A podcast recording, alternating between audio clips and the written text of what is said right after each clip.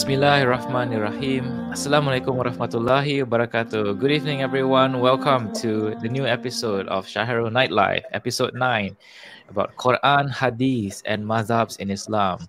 Mazhabs is also called School of Thoughts.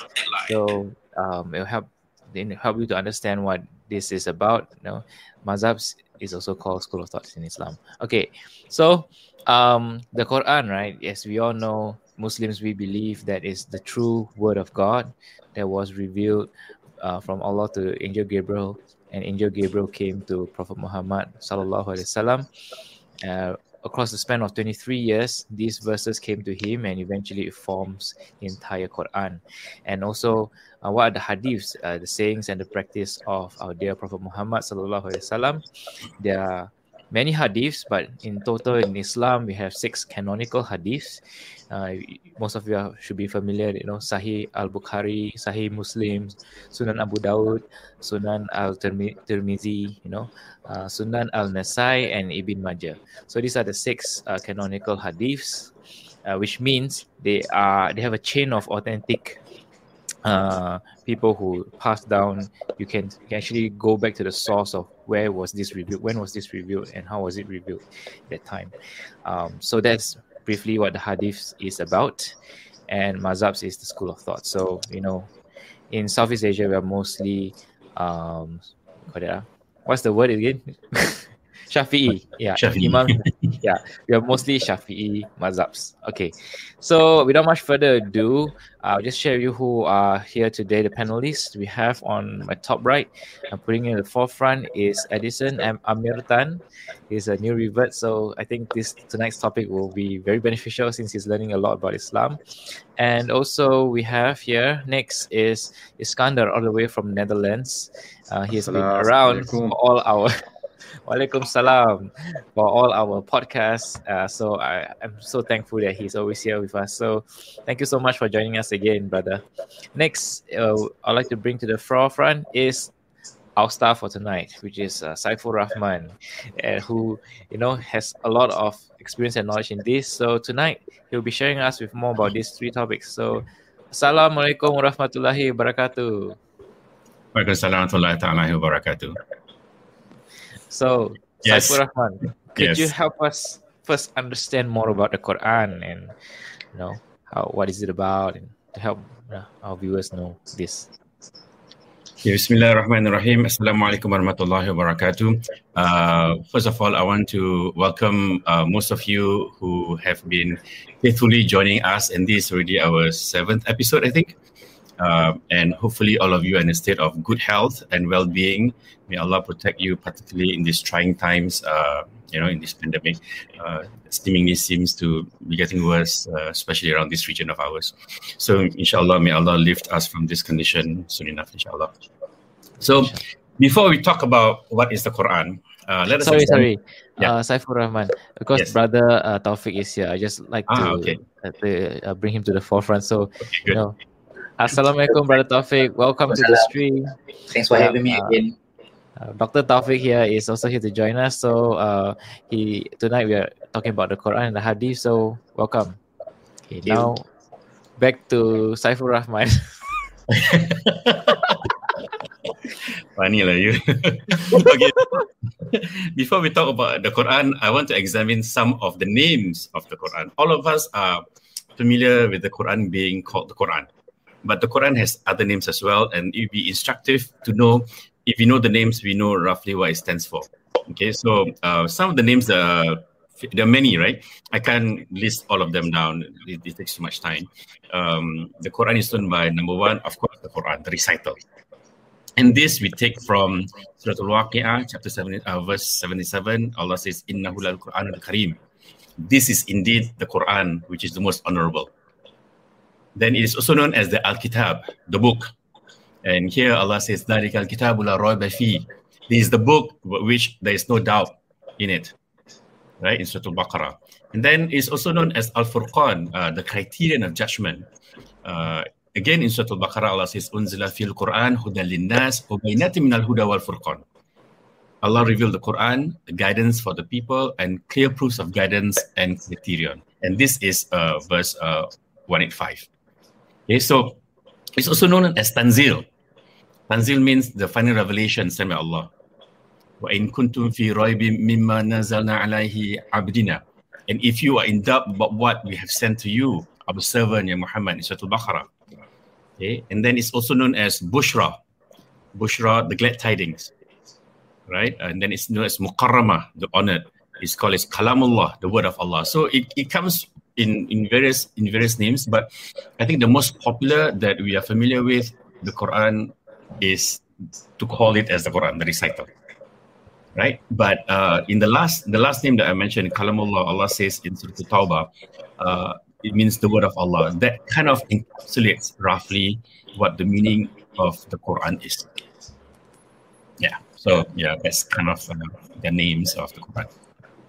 So uh, the Quran you say is a recital. Yeah. So initially it's not a book. Is that correct? Uh, uh kind of. Yeah they didn't have books. They didn't have books at that time, right? So they, they write it oh, on okay. parchments, on wood, on on on scrolls, uh, whatever they can have. And then there were not many uh, people who knew how to read or write during the time of the Prophet sallallahu alaihi wasallam. Okay. So, so but is it true that? Oh, yep. Say again. Sorry. So is it true that when uh, before the Muslims compiled the Quran into a written form, actually uh, the Quran was already written somewhere else by Allah, or is that? Oh, okay, kind of good question. So the, the Quran in its entirety have been prepared, have been written, has been locked in safe and key uh, with Allah in what we know as the Lawh Mahfuz. Right, and so as revelation bit by bit over the span of 23 years, uh, Allah commanded Jibril salam to to take this verse from this sacred place sacred tablet, or some of you uh, may may understand it, and then revealed it piece by piece to the Prophet ﷺ according to the way Allah intends it to be uh, to be revealed. But however, although there were not many um, people who knew how to read and write, uh, the lack of that is compensated by something which is greater, as far as I'm concerned. They did not know how to read and write. So what did they do? They memorize. They memorize the Quran, right? So, they, so, so you have a whole community of Muslims, new Muslims, memorizing uh, in the initial part, piece by piece of Revelation, and eventually, when the whole uh, Revelation has been completed, memorizing the whole uh, the whole Quran by heart, right? And and the difference eh, or the irony in that in comparing to our situation is that we have many many books of the Quran. I mean, if you go to any mosque there'll, there'll probably be more Quran than uh, uh, congregants, you know, in the mosque. But we don't memorize them. Now that we have the benefit of the book, that we can easily open it, and now we, you know, it's even easier. We have the, you know, the app in in in, in our phones. So everywhere we go, we will never stop from reading the Quran. But then become we become more dependent on it, and therefore we lack in memorizing it. Oh yeah okay. so that's that's the kind of that's the, the kind of like the dichotomy between uh, not knowing how to read and write and therefore you're resorted to memorizing it and put it to heart uh, as opposed to now you you have a lot of copies a lot of different mediums in which we have the Quran but we lack the memorizing of it ah okay i think so, that socrates said something similar right? He was angry about uh, the invention of writing so that everybody forgot you know got bad yeah. memories because everybody started to write right? they not only have bad memories they they just don't want to commit anything to memory because there's always a reference to it. Right? So if you if you if you study the history of some of our scholars for example imam ghazali when he was young he was traveling and he was carrying all his books with him. And then halfway he was um uh, the robbers on, along the highway, uh, you know, wanted to rob his stuff, and then and then he said, "No, please, you can take anything except my books. These are the world to me. Uh, these are the most precious to me. You know, as as you can probably imagine." And then the robbers just laughed at him and said, "If they are so precious, why are you uh, afraid that you will lose it?" Right. So since that time, and in the very young age, I think even below below 10 years old, uh, this happened to him. And since that time, then he realized that then the best way in which he studies would be for every time that he studies, he tried to memorize the verses of the Quran or he tried to memorize whatever that he needs to, to, to memorize in the course of his education. Subhanallah. And then look at what he has done to, to the world now. Oh, subhanallah. Yeah. So coming back, coming back to the Quran. So, uh, like, like Firdaus was saying, you're right. The Quran is uh, literally the literal transcription of Allah's noble, noble speech, in a sense. And and and because uh, of the different dimensions in, in in the way in which we understand this, the Quran constitutes the earthly reproduction of an uncreated and eternal heavenly original, which is His speech. Mm-hmm. Right. So the compilation of the Quran of these verbal revelations was given to the Prophet Muhammad sallallahu alaihi wasallam over a period of 23 years, depending on the context and the circumstances that that moment requires. The Muslims, so the Quran is the word of God and contains complete guidance for mankind. Much of the Quran is about God uh, especially the the Meccan uh, revelation, essentially about Tawheed, His oneness, His attributes, uh, and man's relationship to Him, and also in a sense after the Muslims have migrated and there was a community, man's relationship to one another. Yeah, but it also contains directives for its followers, historical accounts of prophets and people, and good news for the believers and warnings for the disbelievers. So, let me ask you: usually, when you're non-Muslim friends or non-Muslims uh, talk about the Quran, what would be their accusation of the Quran? That is not the that's made by man or that made by man, yeah. Or in terms of its content, there is many. They say sometimes right? there's many versions. Sometimes they say they say yeah. there's many version, right? Okay. Kind of yeah. So so that version that we refer to are translations, right? And you know, yeah. in the market, you can you can I can throw a coin and you can get like minimum six or eight versions, right, of the translation. Right, but usually, what would be the complaints, even by Muslims, when he said, "How come you don't read the Quran?" Oh, because the Quran has too many, too many what? Verse, chapter. Verse.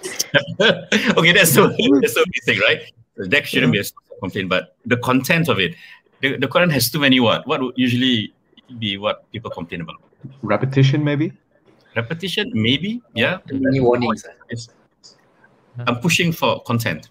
Too many warning warnings. Too many warnings. Too many uh, punishments. Oh, yeah, punishment. Too many laws. Yeah. Right? Oh, I got that one. They said it's what? in Arabic. I don't understand because I'm Chinese. Oh, okay. I don't understand Arabic. Now, how do you okay, know? You're gonna deal with this later on but yeah, those are the points that sadly even Muslims complain. The Quran is there too many rules and regulation, punishment, and so it's kind of a turn off for me. But the very same people who always make these comments, uh, because we're talking, I'm talking about general themes about the Quran, right? So I want to touch about this. The, the the very same people who like to comment and about the Quran being a book of punishments, law, and regulation are the very same people who don't even read the Quran because if you read the Quran, yeah, I mean, like, so actually your complaints are invalid. Pop, pop, cancel. because if you need to read the Quran, actually, about more than half, almost three quarter of the contents of the Quran are what? If you have read the Quran, have mercy, the most merciful, the most gracious. Not in terms of theme. Oh. What What does Allah talk about? Mm. His uh, the story of the prophets yeah, story of the prophets. Yeah. yeah, that is the sunnah of how Allah teaches humankind. He teaches us through telling us stories, and therefore, you know, hopefully it becomes an inspiration, it becomes a, a guidance. Because we can talk about the, the law, but if you do not see how this law is being applied in day-to-day life of a normal human being, in the case examples of prophets, then it, it doesn't make any meaning for most of us. So if you, if you, if you know if you talk about faith or we talk about seeking for forgiveness, and Allah says you know be patient, uh, always seek for forgiveness, and then we don't see the prophet through the their stories, through their ins- inspiring uh, uh, you know accounts, never apply those things, we will never know how to apply them. So the sunnah of the way in which Allah teaches is always by telling stories right? And through the stories of these prophets, or through community or or civilization, then hopefully we get we get in number one the way in which the laws have been are being applied. Number two, inspiration from how they dealt with their specific difficulties or challenges, and therefore you know give us inspiration of how we should deal with our challenges and difficulties as well. Mm-hmm. So I want to ask you a quiz. Okay. How many chapters or surah are there in the Quran? Wow. 114, right? 114. Excellent. Good. The first one being Surah Surah Al-Fatihah. Al-Fatihah lah. There's the opening. the last one, the last one being Surah Anas. Anas. An-Nas. Excellent. Okay. Yeah. And then if it is 114 chapters, how many parts or is it equally divided or we call it the juzu? Jusa. Hmm. 30. 30. So that's why during Ramadan we, we, we spoke about this. If you want to start memorizing the Quran, you can either uh, adopt a few strategies. Number one, you memorize or you read according to juzu. Right? So so for one month, 30 days, one day, one juzu. That that may be about five, six pages. And they're kind of like equally divided. Oh. right? But it's kind of it, it gets a bit tricky when you say I'm going to memorize four surah or three surah, right? Because one guy will be talking about okay, four surah. Oh my goodness, Al Baqarah, Ali Imran, Anisa, Al Ma'idah. It will take forever. and then it also cheekily, uh, Kul Wallahu Ahad, Kul A'udhu Rabbil Falaq, Kul A'udhu Rabbin Nas, Kul Ya Ayyuhal Kafirun. One day can finish right so sometimes uh you know when we we it's instructive for us to be able to know uh how many surah uh you know sometimes we do it according to surah sometimes we does it according to juzuk okay in terms of maybe memorizing so that we have a consistent schedule Mhm. right so the text of the quran and this is a very important point remains unchanged the millions of copies of the quran all over the world are all identical down to the very dot and letter and Mhm. this assurance came from Allah Himself in Surah Al-Hijr. He says, "Inna nahnu nazzalna dhikra wa inna lahu lah- lahu lahu lahafidhun." Uh, he says, uh, "Inna nahnu nazzalna dhikra." Indeed, it is we who send down the Quran, and indeed we will surely guard it from corruption. And I see you, you can see even in the English translation the, the affirmation in terms of the language. Indeed, we send down. Indeed, we will surely guard it from corruption. And so, Alhamdulillah, because of that, uh, the Quran still uh, remain unchanged since, since the beginning to the end. And you don't find this uh, affirmation from in any other previously revealed, divinely revealed books. And hence, uh, that's why they, you know, they got changed. They, you know, there's minus plus here and there, and but that Mhm. doesn't happen with the Quran. Okay. And there's something unique about the Quran. Unlike Mm. all other books, which are written according to themes or chronological order, the stories in the Quran seems to be a mix. Why? Let's say um, uh, I ask uh, Firdaus, you want to know the story about Nabi Adam alayhi salam. Mhm. Okay. Where do you go? Which which chapter of the Quran? Wow, I'm not so pro yet, but I think it's like scattered all over. I don't know which exactly. Yeah, it's scattered all over. So so so and how? How do you know what? How do you learn about the story of Nabi Adam alayhi salam? Is there a I- shortcut to this? No lah, must read the whole Quran lah. Yeah. so you have to read the whole Quran. So the wisdom, I mean, some people take it as a criticism that the Quran is not like the Bible or it's not like a storybook where it's uh, arranged according to themes or according to chronological order. It's sort of like here and there. Uh, you have four verses, four five verses in the first part of Al Baqarah, and then you move on, you move on, and then Surah uh, Surah Al Araf and all that. So you have to combine and scourge through all of the all of the Quran to find the complete version of the story. And therefore, the wisdom is that if you really want to find out anything Allah says, you cannot just open the book and look for it under topical chapters, but you know, you will have to read the Quran exhaustively from beginning to the end to find out the answer. Mm. And it might be tiresome, but that explains why Muslims all over the world, Mm. even though they do, do not know Arabic, uh, complete at least reading the Quran a few times in his or her lifetime, inshallah. Inshallah. Right? Yeah, and then for the the bonus, yeah. Sorry. Um, I mean, regarding themes, right? Is it arranged in the sense like, I mean, like Baqarah, the calf. Mhm. Um, so is everything in there purely about the calf, The calf. or, or, or the the Surah Al Ma'idah, the table spread? you know? For those asking me this question, you are revealing yourself. Revealing myself.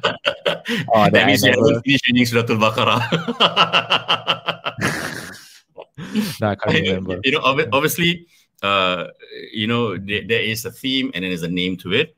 Uh, the name is prob in, in most cases probably one of the themes because Al Baqarah is such a large uh, 286 verses, so there's a lot lot of things that has been talked about there, uh, and the con the, the aspect of Al Baqarah, the heifer or the cow that is referred to as the title of the chapter is just one of the component of the stories within within the chapter. If, for example, the chapter is uh, short and you know Allah give a name to it, uh, then it's, it's probably all there is to it in, in terms of its theme, right? But it's not restricted to just one theme. Okay. Yeah. Um, I, I, I don't know for the born Muslims, maybe Dr. Taufik, you know, when you were young, um, or maybe in the past generation, our parents are very uh, uh, dogmatic about going for mengaji class, right? Yes. Mengaji or what we call the ikra class or Quran reading class. Yeah, very, very. And, and sometimes I noticed that uh, within the Malay community, some of them, they don't go for religious classes at all. They all only just go for ikra class. And that's that's sufficient uh, when they were young, as at least to, to some of the families that I have spoken to. Mm. So there's this really uh, much emphasis in it, and this habit persists even in adult age. So sometimes the first thing somebody converts and, and then asks me, "So, Ustaz, what do I study? Should I learn to, to read the Quran in Arabic?" I said, "No, because studying the Quran in Arabic is not a fardu ain, it's not a must. For a new Muslim, uh, a revert, or a Muslim who's coming back into the faith, the first thing you must know is learn how to pray. Inside it, got shahada, and then the next thing, Ramadan, fast, zakat, and then you know, of course, uh, you know, Hajj is much much later. Even if you want to go tomorrow next year, you can't because there's a queue, a lot, a super long queue. I don't think after a certain age you'll be able even to go for Hajj anymore. So anyway, uh, yeah. So so, but that does not mean that you don't stop reading the Quran. Right? Just because you you know you don't know how to read in Arabic, you must still read it, understand it from page one to the end in English or with whichever language that you are familiar with. Example, Iskandar might read it in Dutch. Uh, Ruisi, if she's here, she'll probably read it in French because she's, you know, she's in, Canada. Canada. right? Uh, you and I probably most of us would read it in uh, in, in English. Some of us would read in Mandarin, in Tagalog, or whatever language that you're familiar with to understand the message of the Quran. Uh, Mm. But there's some issue regarding reading in English because the translation would be much more different. To be Right. honest. So when I say reading in, I didn't say read in read in English uh, to replace reading it in Arabic. Right. So what I'm saying is, uh, because learning in another language is really is really tough unless you have the gap of the tongue and you're you know linguistically uh, you know amazing like 0.001% of the whole you know uh, population. But for most of us uh, you know it can become demoralizing because after a while it gets very hard. Like even for me when i was beginning to learn arabic i went to like i don't know like 10 arabic classes and then they start to all this grammar and tense it's like oh my god i can't do this. I quit i join another one i quit i join another one i quit i join another one you know? Uh, so after a while it becomes like moving in circles and not going anywhere right? So when i mean reading in english would be like trying to understand the message right? And there are many translations out there. Uh, sometimes it's useful to read different messages different translations to see roughly a combination of all these different translations what is the general essence of the message that the quran of that verse is trying to send to me Mhm. Okay, that is of course reading on your own, but of course you should not read the Quran on your own. You should go to classes and study, and so the ustads will be able to guide you. And you know, one of the most effective way of I think of learning Arabic would also be to read the Quran in Arabic and then read the English uh, together. Eventually, you start to see that some words keep repeating itself. You kind of memorize the vocab, and then as the vocab expands, and then you can just uh, try to construct sentences and you know you, you don't be shy just use it and then you know if you speak to someone who knows about it he will correct you your grammar and as you move along over time that's how you improve in the language Okay. I've got a few questions for you. Uh, Yeah. Yeah. Okay. Uh, one is okay. There are people who say that you know, uh, they burned a few versions of the Quran. According to them, it's versions. Uh, there was this in the history where uh, I believe there were different writings of how it came about with the Quran. Maybe some more commas or something. So that's why they wanted to standardize it so it's easy to you know spread Islam and for people to memorize the Quran. Uh, maybe you can can shed some light in that area of Mhm. what happened at that time and why people you know burn the Quran of different. eh, I think is it Abu Bakr? I'm not sure, but at that time when when it was compiling the Quran into writing, right? Okay. Yeah, they had to standardize something. Okay, so okay, so I, I want to put a big caveat. Uh, these topics that we are covering today, number one, even for a one-hour discussion, is a bit uh, heavy, Heavy. right? Okay, for those in the know, know like, okay, this combination is quite lethal, it's heavy, just like the one we did on jihad, apostasy, or those, those are heavy topics put together. So that's number one. Number two, uh, teaching this at an academic level uh, would take more than one semester actually of studying because there's a lot of things to cover. So so I I, I thought about it. Uh, actually, I was thinking about what to do just maybe today, and I was thinking like there's no way that I could cover all of those intricacies, the technical details um, that can also become quite um, laborious. So I decided to approach this topic, uh, uh, you know, on a general perspective to make it uh, easy for us to understand and for, to make it easy for us to apply and you know so that we are inspired to learn a bit more about it realizing that we don't know much about what what we are supposed to know since we were young or since we become muslims I, I Okay, guess so- for oh sorry, uh, I think Hmm. for us like newly revert or uh, from any point of angle, let's say some Buddhist to uh, Muslim, Christian to Muslim, we Yeah. tends to have question that we are much more uh, curious about. We will ask questions like we really trying to understand because most Yeah. of the things that we asked in the previous time are always being uh, wave off. You know what I mean? It's like you try to ask a Wave question, off. but then the answer is not being answered to you. So Okay. every religion to us, it, we always tend to have question about you know belief, faith, you know anything about yeah. It. Yeah. yeah. okay so so to just sort of summarize uh, the the process that um, Firdaus asked earlier would be uh, so during the time of the prophet uh, the prophet will, will you know as he re- receives revelation he will say it out. And you know at any point of time the prophet is never alone. He's always with his companions and there were there were, there hundreds of them at any time when he's giving uh, you know a lecture or you know or, or a class. And then amongst this group of people there, are- there are two categories of people there's always there.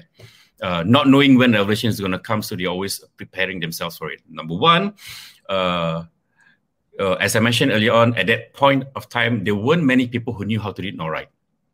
Okay, the recorded number of people who knew how to read or write in the next generation of the time of Sayyidina Umar alayhi salam, uh, Sayyidina Umar an, there's only 17. So can you imagine the time the Prophet sallallahu like, mm, should be less 15 maybe. So these are the only number of people who knew how to write. So their job whenever re- there was revelation, they would uh, scrap it down in whatever um, uh, you know materials that they have. Could it could be leaves, it could be parchment, it could be even wood, and carving it out. And so they all keep pieces of it everywhere. Right. Then there's another category of people that's always there also because they cannot read nor write, but they have a stronger ability in memorizing. Their task was whenever revelation was was uh, received, they memorize on the spot this revelation. So generally, to to cut this, to simplify this, would be at the end of the day, the pro- the prophet would meet all of them and would uh, confirm what they have written or confirm what they've memorized, and then correct or edit whatever it is, and then he will give the final version. This was what I said. Uh, this was what the revelation was about early on, and so the confirmed version is then kept. Okay, so over time, over the period of 23 years, these were being collected. And so um, there has been uh, some discussions that uh, we know that Sayyidina Omar was the one who encouraged Sayyidina Abu Bakr during his caliphateship to compile the Quran. At first, he refused, and you know, uh, but eventually he succumbed to it. Uh, there were there were uh, studies that also said that even during the time of the Prophet Sallallahu I mean, there was loosely com- compiled by these companions.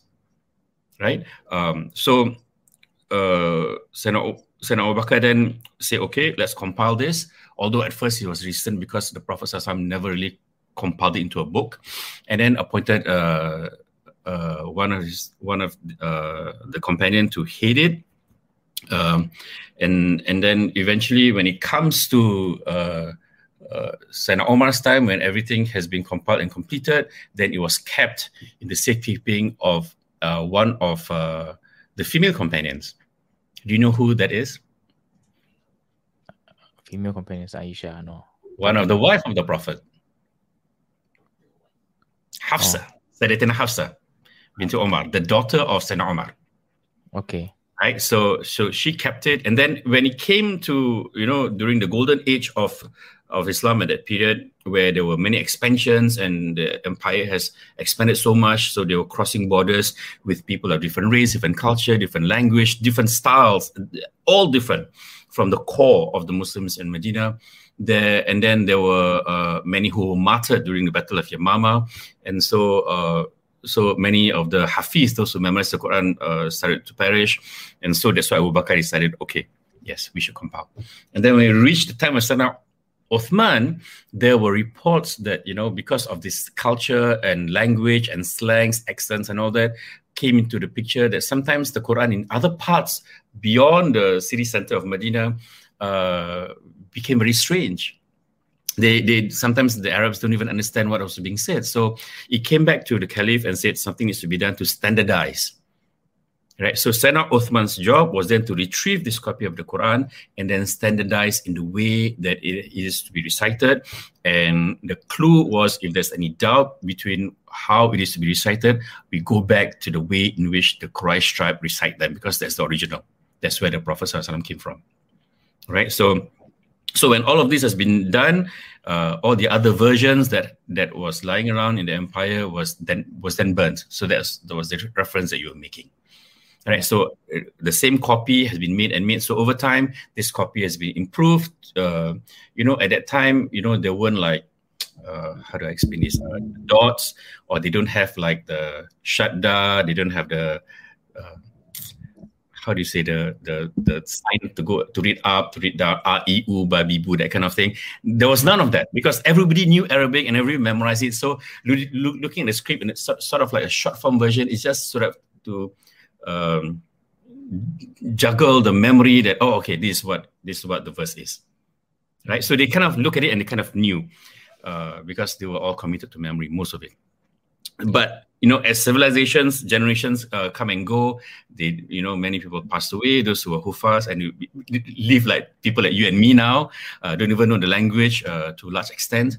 And so we need assistance in the way the quran is to be recited so the mm-hmm. spelling, the the the signs of uh read to be read up, a, e or u or ba or b or bun or whatever, and then uh, the shadda, the sabdu or the tandamati, and, and all these rulings that we you you will learn when you go for your Iqra class have been instituted over time gradually, so that a guy in Singapore, thousands of miles away from Medina, will recite it based on this assistance of how to uh, encaps- encapsulate uh, a certain uh, alphabet, would read it exactly the same as an Arab who was born reading Arabic. Mm. Right. So, so the, the version that you have uh, is the version that emanates, uh, first of all, from the, the keeping of Sayyidatina Hafsa and uh, Sayyidina Uthman standardized it. And then eventually, in the history of the course of uh, Islamic uh, history, it has been added in order to simplify, in order to make it easy, in order to standardize the way it is being recited. So that's sort of like a very short summary and overview of how the Quran has been, uh, you know, Preserved. has today. Yeah. And so, yeah, thank- Sorry. Yeah. That was got something. Yeah, Uh, and I'm so just saying just that- now, yeah. just now you said that there's an extra comma or whatever.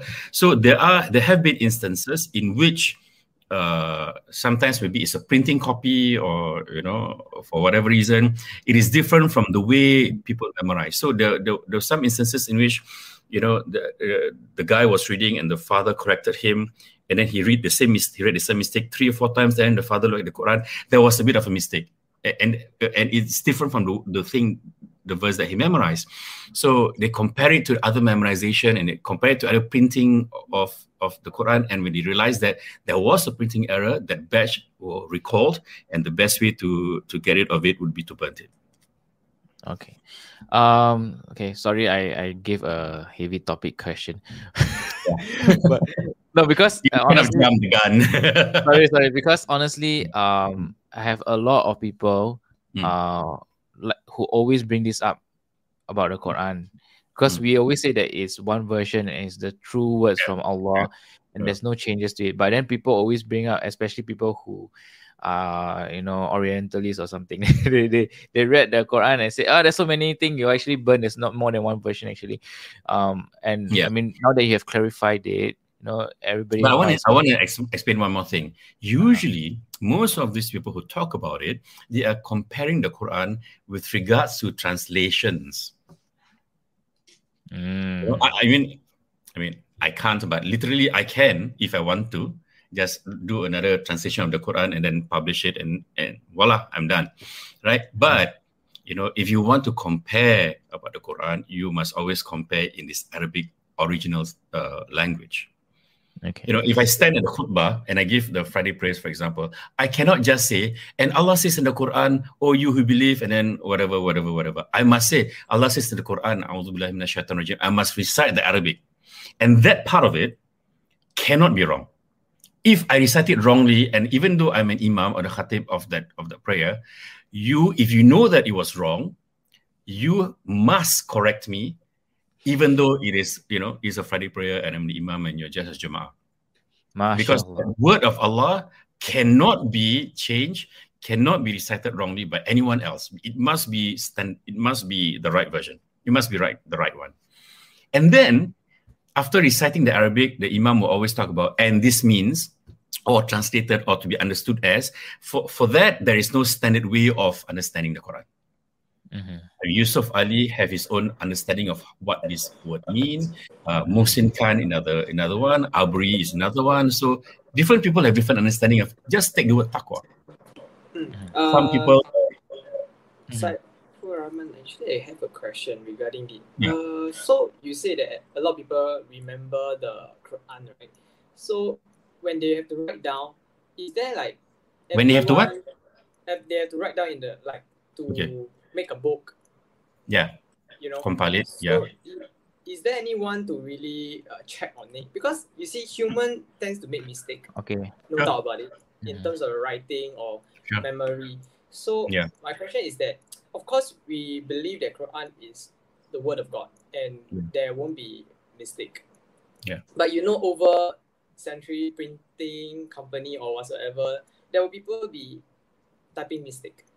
Okay. So so during the time of the Prophet Sallallahu he will be the one who always check when he was alive. At the end of the day, he will always check whatever versions they have, and then he correct them. And then, okay, this is the official version. The rest are wrong because of you know whatever problems with it. Okay, so so that's that. And then um, you know during the time of the Caliph and, and all that, um, you know by then the written version has sort of, like confirmed because they, there's actually a committee that compile this, and when they compile, it's not just like compiling it, but it's also to uh, uh, confirm the veracity of this uh, revelation. And the written is confirmed with other writtens, and then once they have confirmed the written version, they confirm it with uh, you know the people who memorize it and see whether it match. If it doesn't, then they go through another series of of of uh, scientific way of trying to uh, you know you know come up with what would be the right version. Right, so and then we like it, the, the way you asked me, we we push forward this time period and then like now, how do I know that my version of the Quran uh, and this version of the Quran is correct? So again, uh, uh, one of the things that we want to talk about today is how do we study the Quran? Right? If we don't study the Quran in its Arabic nature and we just study in English, we will never know the difference because anybody can write anything, you know, and we can add another comma or another dot, or whatever, right? But always, whatever version of the Quran, every batch, it goes through a very rigid um, uh, test. Uh, the memorizers would confirm, somebody will read from it, and then it will be confirmed by a- a board you know, of people who are uh, must have a mastery over the Quran. So they, they check from the human factor, memory, and from the printing uh, factor, right? Even if it escaped that part and it managed to go out and being being um, um published. Uh, let's say I go to the mosque and I, while waiting for the azan, I read the Quran, and you know, I won't say that I memorized all of it, but all of us, whether you are new to the faith or you know you're old born Muslim, you would have memorized a, a respectable amount of verses by the end of your life. Yeah, so you sit there and you you open the verse and you, you open like, hey, wait, wait a minute, this doesn't sound right. And then you go on to check to check with an ustad, for example, who probably know Arabic and say, yeah, this is not right. And then he will make a report, and then you know, so that that publication would be recalled. Okay. In a sense. So so so since we talk a lot about this, let me just ask the panel. You know, because I said earlier on that Allah mentioned in Surah Al-Hijr that He protects the Quran, right? Can I then ask you roughly how do you think this is being manifested? How is the Quran being protected in a sense? Okay, I, I think it's like bitcoins. Bitcoin. Uh, yeah, What yeah, you mean? because because every transaction of every Bitcoin or every cryptocurrency ever made is Mhm. like stored in a separate server, right? Or a separate node, and every every half it hafid it is like one of those nodes. So if someone makes a mistake, then other people, you know, they, uh, uh, Point it out. yeah, right, Hmm. protect it, right? So, uh, how do I un- how do I summarize that Bitcoin? Okay, I have no idea uh, what Bitcoin is. Oh, okay. Okay. Um, can I help with this? Yeah. Yeah. Actually, I have a simple way. I think, um, because okay, Arabs at that time were trans- uh, basically they passing down tradition by oral tradition. Basically, with what they say, people who listen memorize it and they repeat after. So Actually, that that's was- a tradition of Islam, oral tradition. Oral tradition, right? So it's a recital, like the Quran you say it's a recital. So when people recited it, people memorize it and they repeat word for word. Let's say you sing A B C D. Okay, E, I simplify this answer for you. So, number one, it is protected by the hufaz, those who memorize the Quran. And you notice that in, in all these processes that we talk about, there's always a confirmation by the people who memorize it over the machines. Right? So, number one. But you also can play a role. What would have be, what would that be? What? A role? Yeah, you uh, you and me are playing a role in it. So when you Yeah, pray, we memorize. in what? we, we, we when we pray we memorize certain surahs right so Right. So Uh, you play that role in your prayers. Yeah. Right. Okay. What else? Number three. uh we have hafiz people who memorize from cover to cover Uh, that's why I said the hufaz or the hafiz. Yeah. Yeah. You know, Okay. hafiz. You know, prayers. I gave you the example of the khutbah. Even I've you know you have to see speak in Arabic.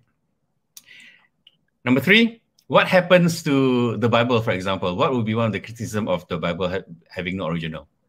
It's uh, not in the original language.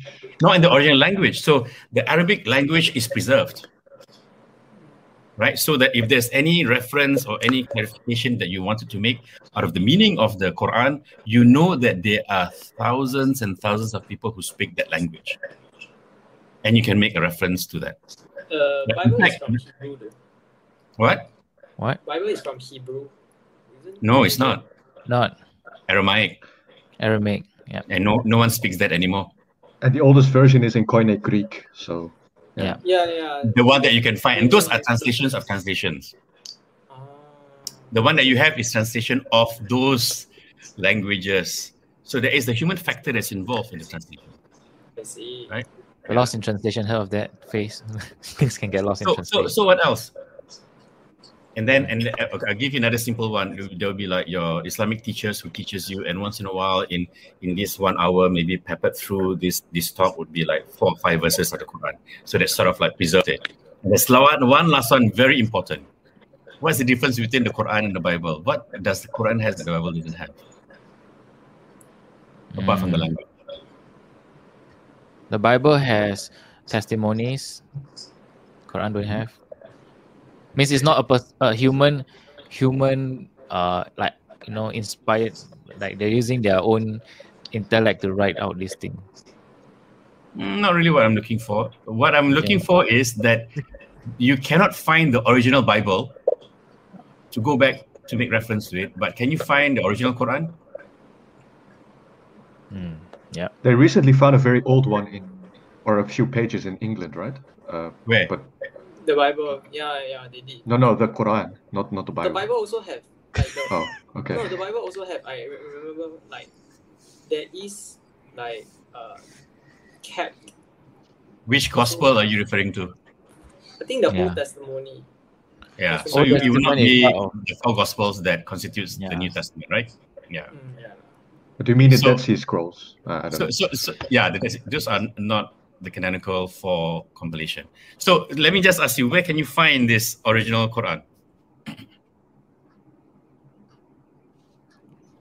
I gave you a clue. In the hearts of the people. That- okay, like that's close. I mean, I'm talking about country. Oh, Saudi Arabia lah. No, No? Not Saudi but but you know, interestingly, if you go to any country, even you go to like Asian Civilization Museum in Singapore, you find various copies of the Quran dating back to the 18th century. You know, uh, you know, during that period. But anyway, we're talking about the original. I give you the- the- there's two copies. Number one is in Topkapi Museum in Istanbul. Mm. The other one is in Tashkent, Uzbekistan.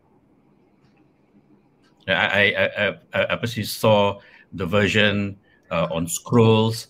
Uh, I think deerskin or something. Uh, Yeah. And it was claimed that there, there was a mark, and that was the blood of Saint Omar. Yes, you know. So anyway, uh, so the the point is, if you want to go back to a reference point, that is the original copy in Islam, and that's very important. Okay. Yeah, okay. Yeah. Uh, let's go on to the next part. I want to give you a first. Okay, that's okay. because Since you we talk about the Quran, and the Quran is what language? Is in what language? Arabic. Arabic. Okay. So The to show mother an- of- another unique point, let me test you. Okay. First, Mm. let me confirm a few things. Number one, all, all of you are English native speakers, almost. right? The, Uh, anyone speak Mandarin, Cantonese, or Hokkien? Okay, good. I speak Malay. Uh, do uh, Iskandar, do you speak Dutch? Yes. Okay. If we see here, she will speak French. Uh, Dr. Taufik, what else you can you speak? Malay English only. Malay English. Okay. Uh, Amir. Okay, you you you Uh, saying the dialects, right? A bit of Malay. Okay. Yeah, okay. Uh, Eh, eh, boleh cakap Melayu sikit. cakap Melayu. Firdaus. Hey, you born you you convert to Malay are you, Amir? I'll be very angry with you. Melayu. Saya mak Malaysian mah. Oh, your mother is Malaysian. Okay lah, then you speak Malay. Okay, so okay. boleh cakap Firdaus, English and a can you bit of? Chinese. English and a bit of Chinese. English and a bit of Chinese. Okay, so uh, you know, I can confirm that all of you can recite English fluently more than any other language, right? Yeah. Does any one of you know Arabic at all? I mean, like how to speak? No. Do you do you speak Arabic? Any one of you? no. only the prayer. La. La. Okay. So, this test, and I Habibi, want, I want Habibi. viewers to also like go through this. Huh? Now, since English is your most powerful language that you possess, and none of you can speak Arabic, and that would include like most of us. Now, okay, Firdaus first, lah. Yeah. okay? Maybe just Firdaus Habibi, lah. yes, Habibi. Take long time. Okay, I want you to to do this. Ready? Yeah.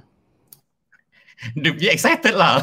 yes, yes, yes. Habibi, yes, Habibi. Okay, I want you by the count of three recite the most common surah, Surah Al-Fatiha in English. One, two, three, go. Oh no. In the name In of Allah, English. the most gracious. In English, is it? In English, yes. In the name Now, of Allah, go. the most gracious, the most merciful. Uh, All praises be to Uh, Allah, the Lord of the worlds. Uh, wait, wait, wait, wait, wait, wait, wait. I, I'm Uh, coming. Just give me, give me a bit more time. Master of I the think day the of judgment. Okay, okay. Master of the day of Stop. He's judgment. making a point. He's making a point.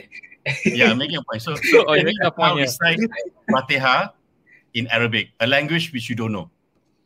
How I One, recite? two, three, go. Bismillahirrahmanirrahim. Alhamdulillahi Rabbil Okay, Alamin. Sadaqallah okay, good. You even recite with a tune, Yeah. right? Just now you're like, uh, uh, uh, and you speak English all the time. So what does it show? It shows it's easier to memorize with sound. No. It shows Allah has it shows the miracle of it. Okay. I'm, I'm just. yeah, there's a I'm just- miracle in the language Yeah, that even if you don't understand it, you can recite and memorize it easier than the language in which you have absolute mastery in. Yes. Right? So this is this is like amazing.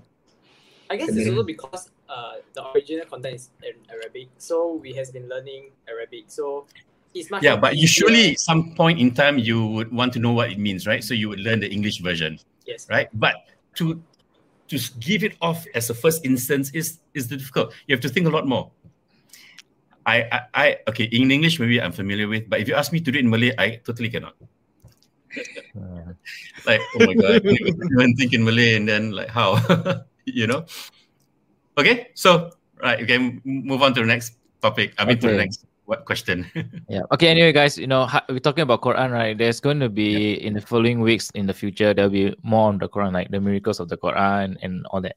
So you know, don't don't worry, they'll be covered in time, just not yet. Okay, so important. I will ask the question for you because I don't need to miss this. How do you study the Quran properly?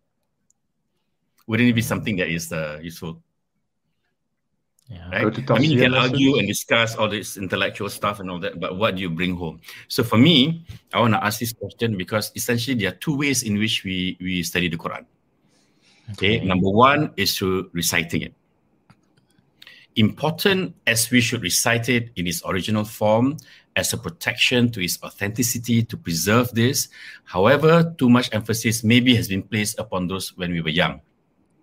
So we now while we are able to read the Quran, we finished it a couple of times, but we don't know what it means. So it doesn't matter. Right? So over time, because we do not know what it means, our motivation to engage with the Quran will diminish. Na'udzubillah. Okay, so it must be a balance. So number one is through recitation. You need to do it in Arabic at some point. Okay, but number two, while you're doing it, this this must always be an ongoing process. Uh, to learn it, you must understand its meaning and you must apply it to your lives. And this is a challenging part.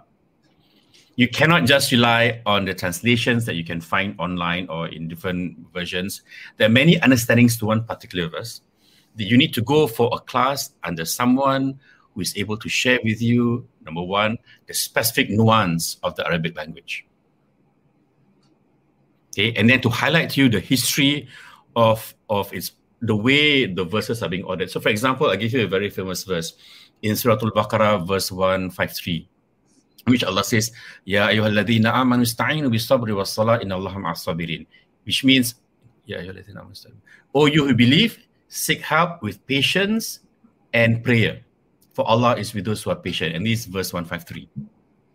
Right? So if you read without realizing the importance of placements and, and the nuances of the Quran, you just, oh, okay, yeah, you know. But when Allah says, Ista'un bi sabri was salah, that means patience first before prayer. Because you have no patience, you will not pray.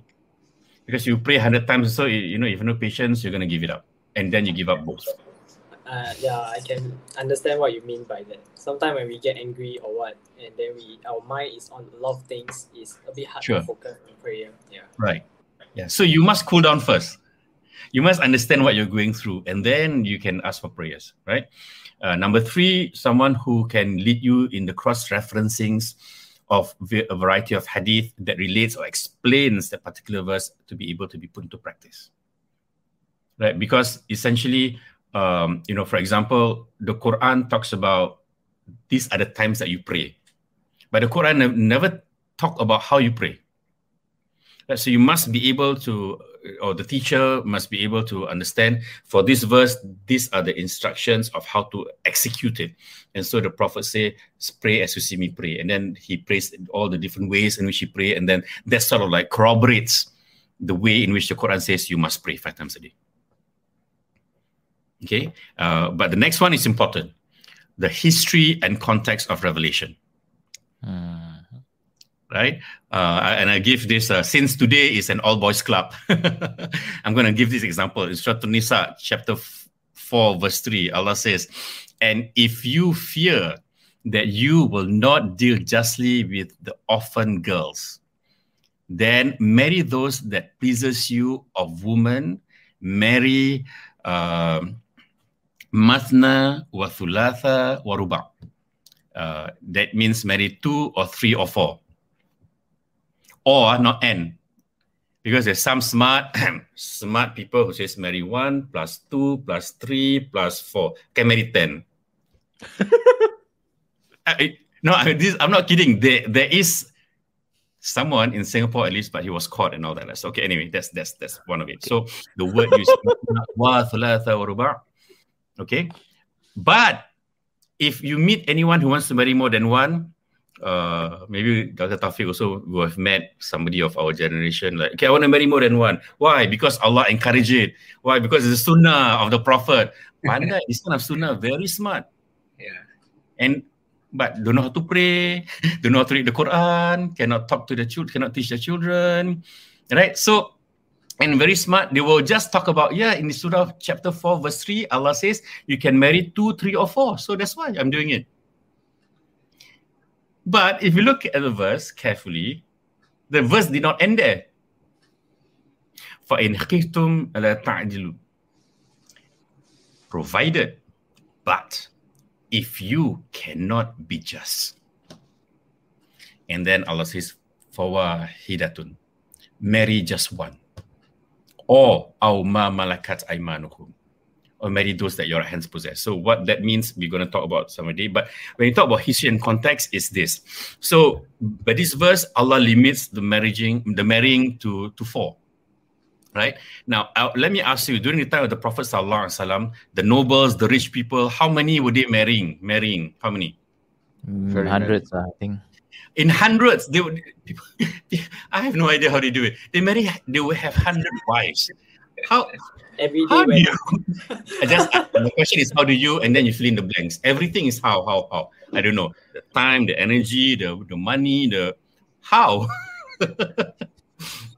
you know so essentially what what i think i can conclude is none of them were treated fairly some obviously more than the other right so so no one none of the critics of the prophet none of the enemy of islam ever criticizes the fact that the prophet married four um, you know at any one time not more than four the only people who criticize them are people who are now in this time know literally nothing about Islam, know nothing about the conditions of the people at that time, and just said by the context of modern time and said married for polygamous. No. Look at the kind of wives that he married. It's not the kind of marriage that you and I engage in beauty, sexy, you know, uh, rich or whatever. These were never the considerations. In fact, the Prophet married the wives of the Prophet were direct opposites, some of them to, to this. So so there were, there were other reasons, but this is for another topic. But my point is, Al- Allah says you can marry two, three, or four, but only if you can be just. However, men cannot be just. Therefore, marry.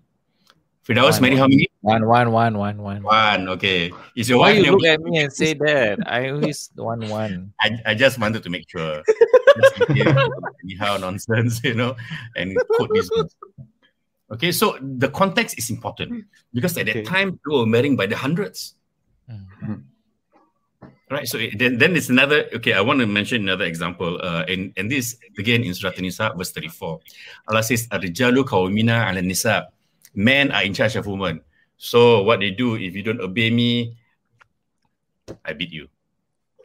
Huh? Right. I mean, you know, and and, and this, uh, you know, I used to work in Sharia court, and I, I I hear this kind of excuse all the time. Misunderstanding of this verse leads to domestic and family violence. Surely, for this kind of privilege, there are heavy responsibilities imposed upon the husband. For example, before all of this, did you give good regular monthly maintenance? Do you provide love and affection? Do you provide leadership or imamship at home? Do you take care of their mental uh, health? Do you show and teach obedience by example?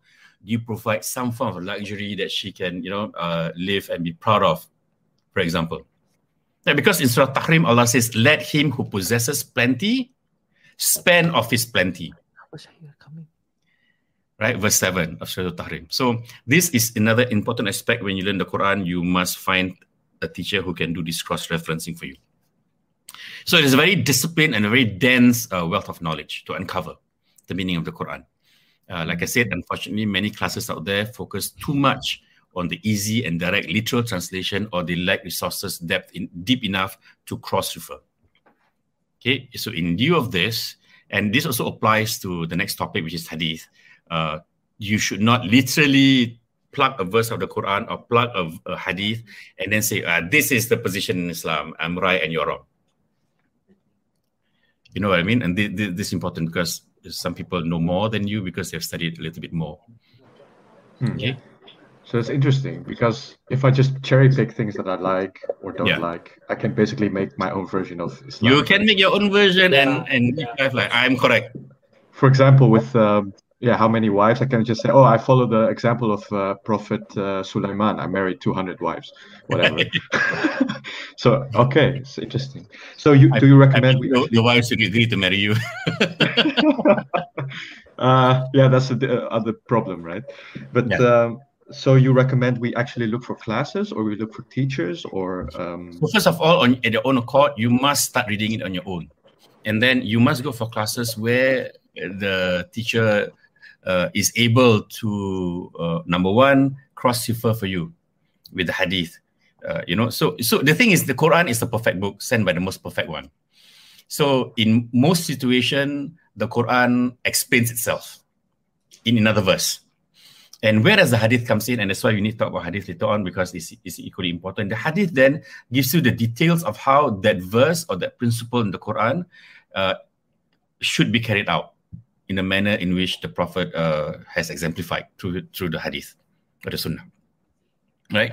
So uh, this cross referencing is important. But the third most important thing, I think, especially for your for our generation, would be to be able to have someone who's able to contextualize those religious contexts of a different time and, and space to a time now that you are facing so that this islamic knowledge is not a knowledge that is that resides only in the classroom but is lost totally when you step out of the door this is the real challenge right Mhm.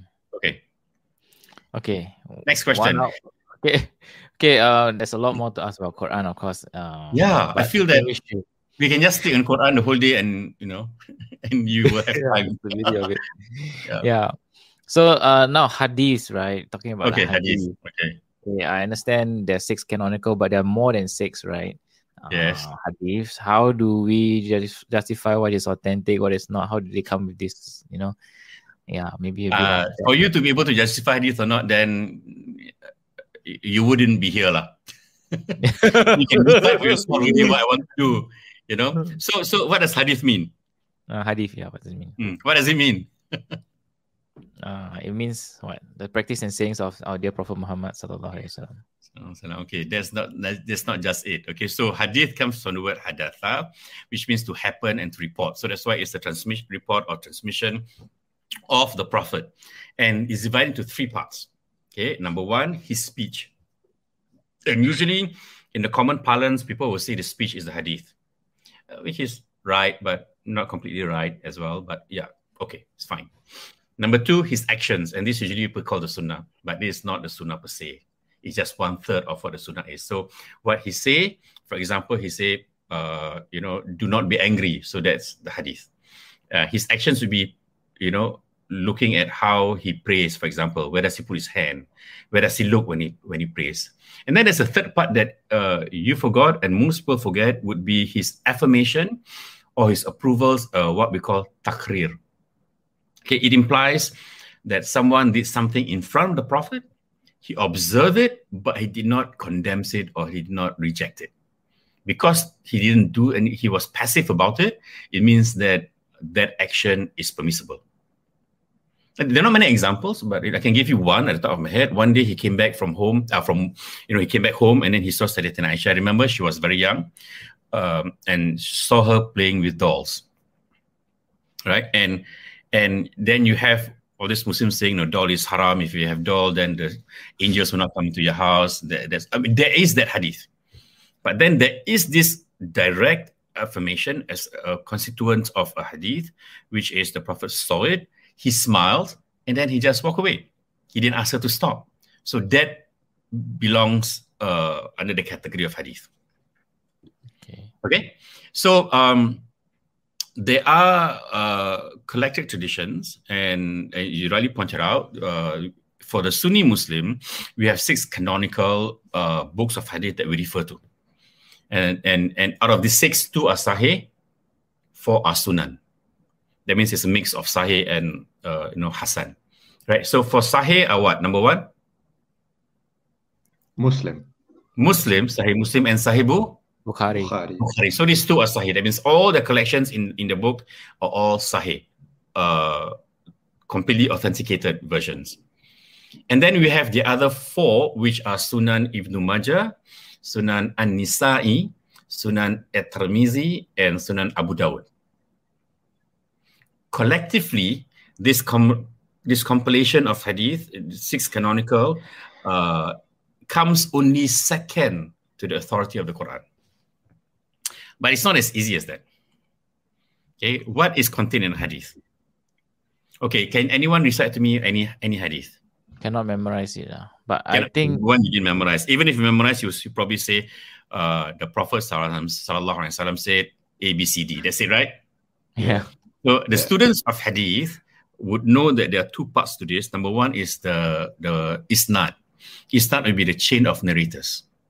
And when they study hadith, they not only study the the content, they study who narrates this all the way. If they were they were forty, all the forty uh, Mm. characteristics and the quality of these narrators, all the way leading to the Prophet sallallahu alaihi wasallam. Wow. And then you have uh, what we call the matan, the content. The content will be pray as you see me pray. The isnad will be narrated from uh, maybe Abu Hurairah, who narrated from maybe Anas bin Malik, from so and so and so and so and so. This is the isnad. So these are the two components of hadith. Okay, there are many technical things that we can talk about, but let's do an overview first. Okay, so there are two categories of hadith. I'm just going to go quickly because you know it can get quite technical. Uh, we have the hadith of the Prophet, and we have another kind of hadith. What what is it? Hadith Qud See. Qudsi, right? And hadith hadith, refers to hadith of Prophet Muhammad in which the meaning is revealed by God, but the phrasing is formulated by the Prophet. Unlike the other hadith, the chain of transmission is traced back directly to Allah for hadith Qudsi, instead of to the Prophet for the other hadith. In contrast to the Quran, which is considered divine revelation in both meaning and wording, the authenticity of the hadith Quds of the hadith Qudsi or the hadith varies from one narration to another. Okay, the difference between the Quran and the hadith Qudsi is that. So we have hadith, hadith Qudsi, Quran. And the difference between Quran and hadith Qudsi is that the wording and the meaning in the Quran are from Allah through revelation. Okay. Hadith Qudsi, however, the wording is from the Prophet, but the meaning is from Allah through ilham or inspiration. Okay. A student of Hadith studies the matan or the isnad. When I say a series of persons in the chain, like I said just now, we're talking about all the series of narrators. So for you and me, it's very easy. We study Hadith even in the book that we buy, you know, 40 Hadith, for example. You just said, uh, Abu Hurairah or Anas bin Malik reported the Prophet to have said, pop, up, and then the hadith starts. So, so you understand how a shortcut of a super shortcut we study, right? Yeah. Um, so all okay. So now we talk about categories, uh, and this is quite important too because all accepted hadith generally are in three categories. Number one is sahih, meaning they're sound. Those with a reliable and uninterrupted chain of transmission and matan does not the content does not contradict uh, orthodox belief. Okay, number two, Hasan, uh, which means good. So not sound but good. Second category, maybe due to incomplete uh, sanad narrators or transmission of some degree of questionable uh, authority. And then the last, which would be the worst, would be a da'if or weak hadith, whose whose content or the narrators subject to some serious criticism. And then, to make it a bit more complicating, the isnad or the chain of narrators are further evaluated according to uh, completeness of their chain. So they may be unbroken and reliable all the way back to the Prophet, and it's called musnad. Yet very short, it's called ali, implying less likelihood of error, or they may lack one authority in the chain of transmitters or may be missing two or more transmitters, Mokdal, or may have an obscure authority referred to simply as generally a man, Mubham. Okay, so right, it's getting complicating, right? So all we know is Sahih, Hasan, Daif. That's all. right? And then we have this contact called Mutawatir. Right? Uh, how many people uh, you know narrates this, uh, indicating a long and sound history. Or hadith may be quoted by three different people. It's called mashhur, or by one ahad. So the question is to simplify all of this. So what do we do? Which hadith do we follow? Of course, the is. Da- Daif. that why that so the first one is of course sahih lah, uh, because of the authentic, authenticity is not questioned. Right? However you must also cross refer it with uh, within the sahih uh, of the conclusiveness of any position and to know the context of that particular hadith in regards to the other context of a similar hadith of a similar subject or topic then the second will be Hassan. And then, uh, what if, okay, let me ask you, what if you find a hadith that is not even Hassan? Like, not Sahih, not Hassan. What do you do? You reject it?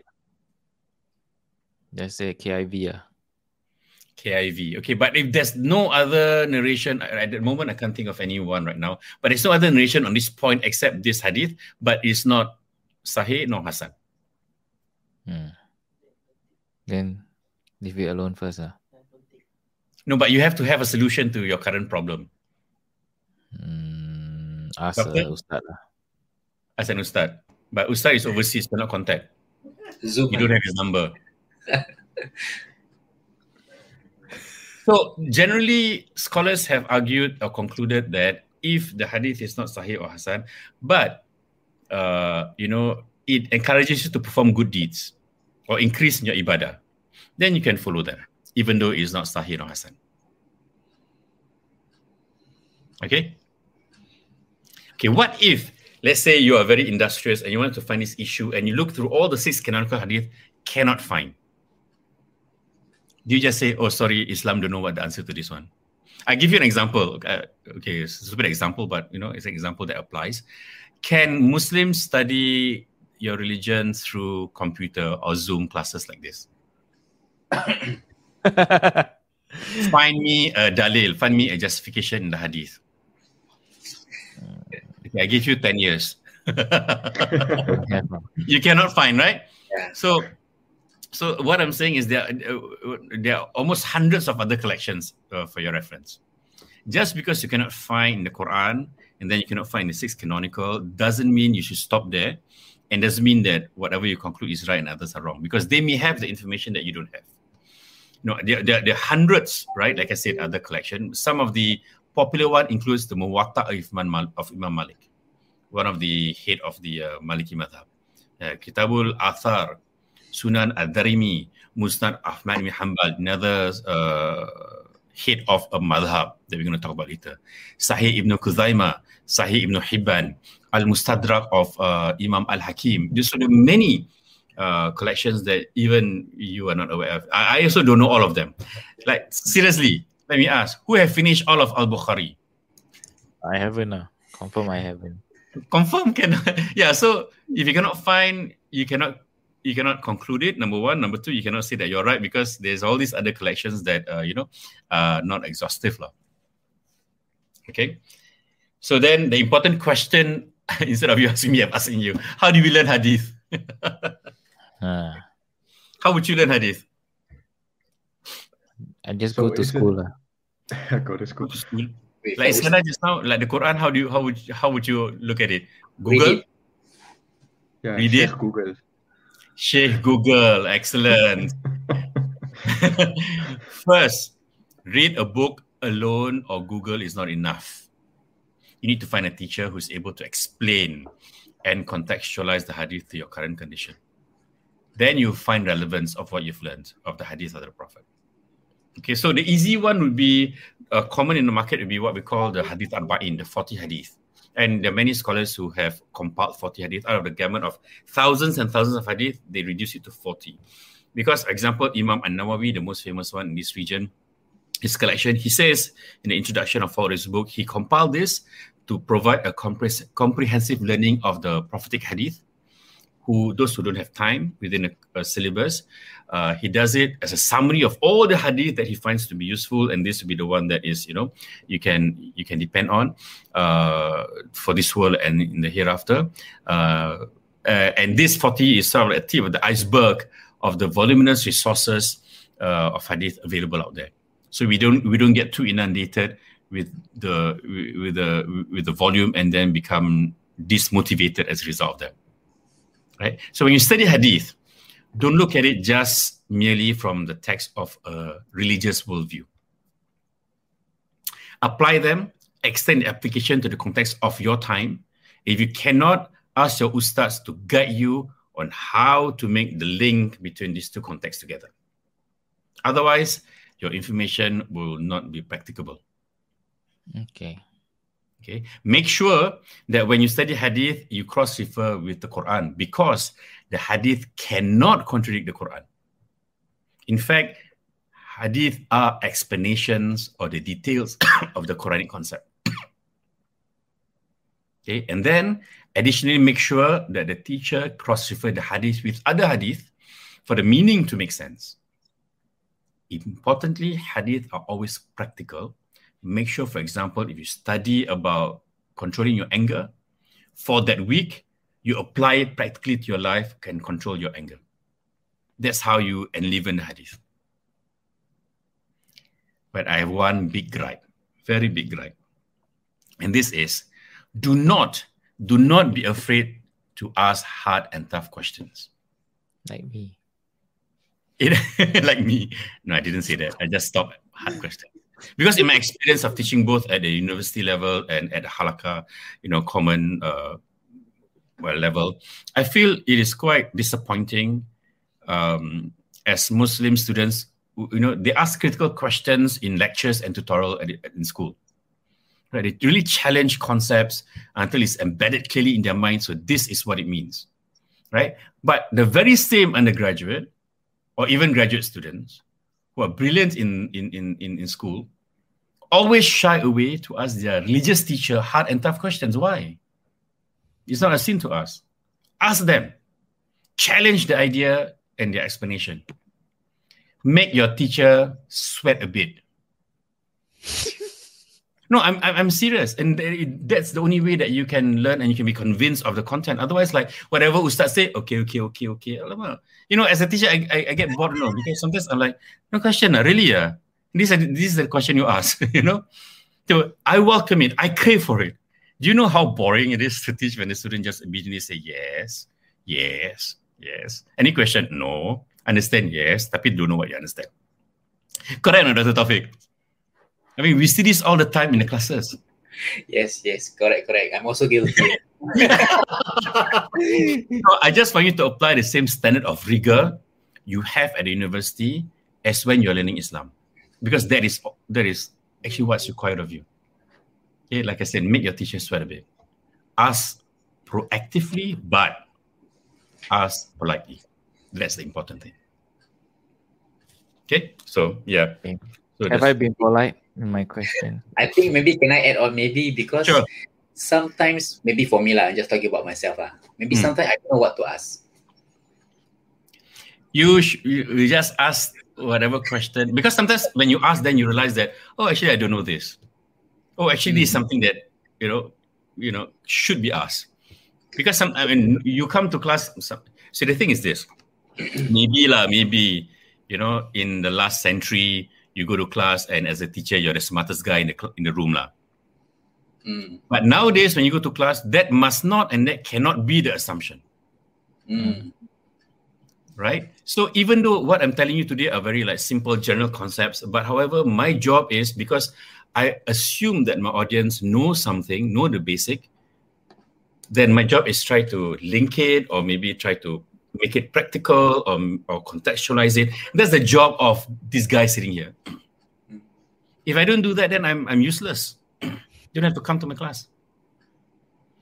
But this is what's happening a lot right so you so you must then you cannot allow this to happen you must ask the question I think also nowadays the challenge is uh, there's so much information. Right. You have information from YouTube, which you know all these amazing Right. video. You And smart Alex, everything, right? Yes, and social media from don't know who. Yeah. And then sometimes we forget who can we trust, who can we ask. So that's why when you Ah. come and see a teacher, okay. So I've heard this, I've seen this. Uh, so so what am I supposed to do with this, right? And so then the teacher will give you an opinion, and then and then ask why should I listen to you now? You're just one of the another point of view, right? And then he will have to justify. And that's why he's supposed to graduate from wherever he graduate, lah. You know, otherwise then become a doctor like you, right? So you play a part in um, uh, in ensuring that you get quality education. Okay, all right. So that's why this kind of discussion is good because I have no idea what you're gonna ask me. Mm. you know, but you know, you are clarifying what's in what's the confusion that you have in your mind, and at least hopefully at the end of it, it clears up. Mhm. Okay, and, and I think uh, I don't know when I was young, maybe uh, this this is the attitude. I don't know whether Dr. Taufik can can validate this. Sometimes when you want to ask when you want to ask question to the ustad, we feel like maybe it's a sin to ask this question, right? So we don't ask at all. We just You're right. quiet, quiet, quiet. You're right. Just ask lah. It's not a sin to ask. we were, we were raised to you know not question too much, just accept, accept. Just accept. Okay, can I say something? okay, I, I promise this actually happened. So so when I was younger in madrasah, so the ustads were saying, okay, for Muslims we need to pray five times a day, right? So okay, cool. And I was from RI, so a bit smarter lah. So I asked, uh, Ustad, so what? I'm just, I'm not flexing. I'm just like you know telling you. Um, why five? Why not six, ten? Why not hundred? Like to me, it's an innocent question. Why not? Right? Mm. And you know what's the answer? Because lah, it's already No. said five lah. No. It- because it's good enough. I got a slap on my face. Kurang ajar ya. Oh. In, in in English is so rude uh, to Oh, ask this yeah. question. I was like, what? And then when I go home, I tell my parents, uh, the teacher just slapped me because I asked this question. Then kena scolding again. so imagine a, a boy like me, the next week I go to class, do you think I will ask any question? I can't be bothered what you're talking about. lah. You know? So hopefully it doesn't happen anymore. Inshallah. and you all all the viewers out there you know the same you, you hold the responsibility to get quality information you know from wherever you learn okay enough Okay. Um, yeah. So I mean, now coming, yeah, there's a lot so more. we to are talk at 123 do you think we should KIV Mazhab and then get questions from the Yes, floor? please. Maybe, yeah, maybe just a brief only lah. Like we go mazhab another day lah, but just like a Maybe Um, maybe can I just ask one question about hadith? okay. Okay, Adis, hold on. yes. Okay, let, to, to, to, hold on, doctor. To, to, to uh, Frida's request to summarize Mazhab, I don't know. like really, the shortest I've ever given this class is one semester. And then you want to summarize it in two minutes? Yeah. We just KIV. lah. Uh, I'm sure the audience Yeah. can understand. We'll be back with uh, mazhabs another day. Yeah. Okay. Yeah, okay. Dr. So, Taufik, uh, what's the question? Okay, okay. So since you encourage us to ask questions, right? Sure. Alamak. Uh, alamak, regret. Well, when you say alamak, you ask for it, right? okay, okay, good. Okay. So I'm So sweating. yes, you you are you need to be sweating. Okay. Okay, so I'm asking with regards to ev- all of us here are all modern people, right? Yeah. We all uh, have our own uh, jobs, our own daily lives. Sure. Yeah. So how would you advise, uh, um, for most of us who, um, I would say, um, busy with our daily lives, how do we even start to approach uh, learning hadith? Yeah. In a sense, in that it can apply to what we need, uh, how to apply to our daily lives. Okay. Is that Good. Good Yeah. question. So, so uh, you need to do a little bit of work on, on your part first, right? So you sit back and you you you ask yourself, what exactly in, my in my studying of of my faith that I'm lacking in order for me to be a good functioning Muslim. Okay, so so then you list out. So maybe in my ibadah, in my you know Quran, in my hadith. Okay, so you prioritize them. So out of these things, these are my top three or top five things that I need to uh, accomplish. These are my priorities for the next maybe give yourself two three years maybe. Okay?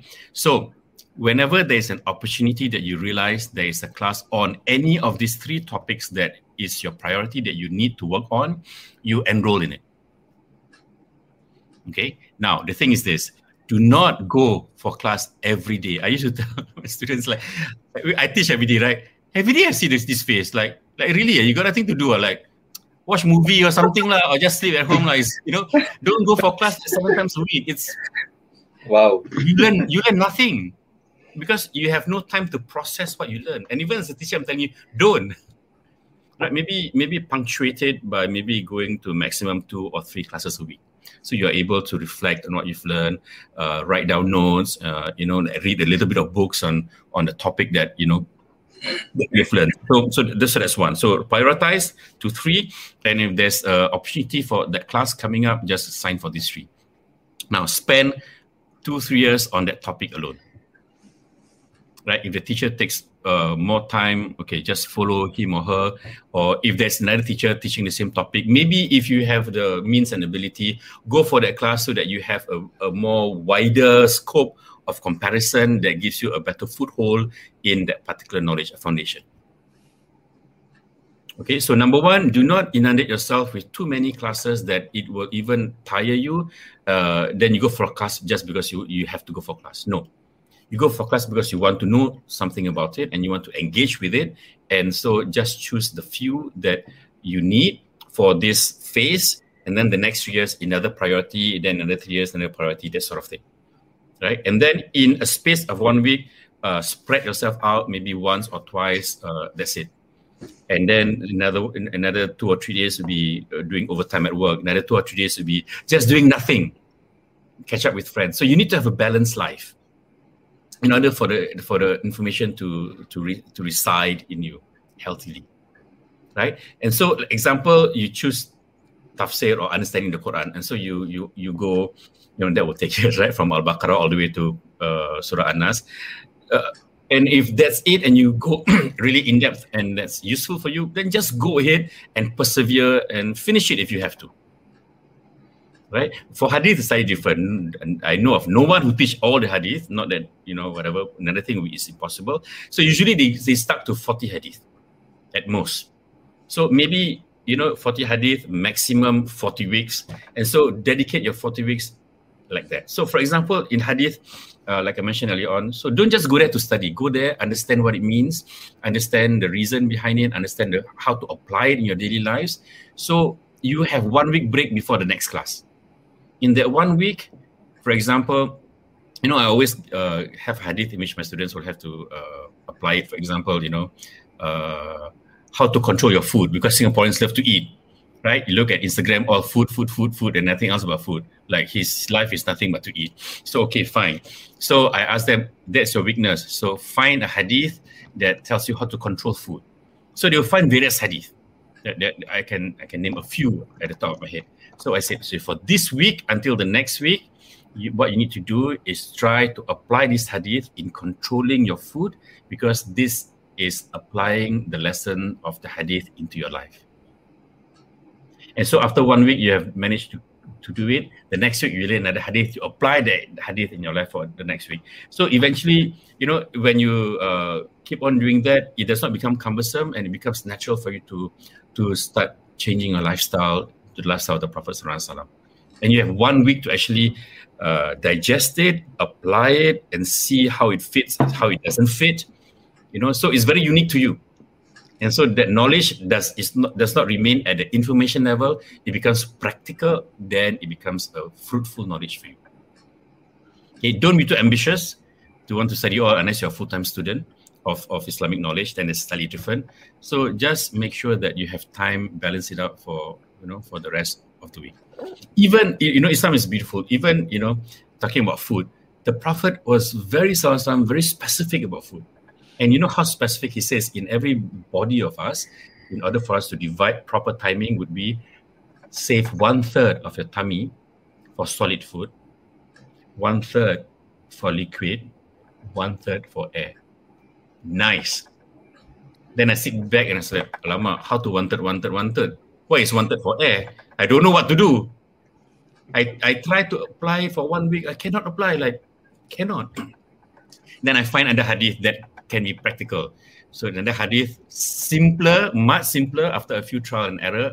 I found a hadith that says, eat and then stop just before you're full.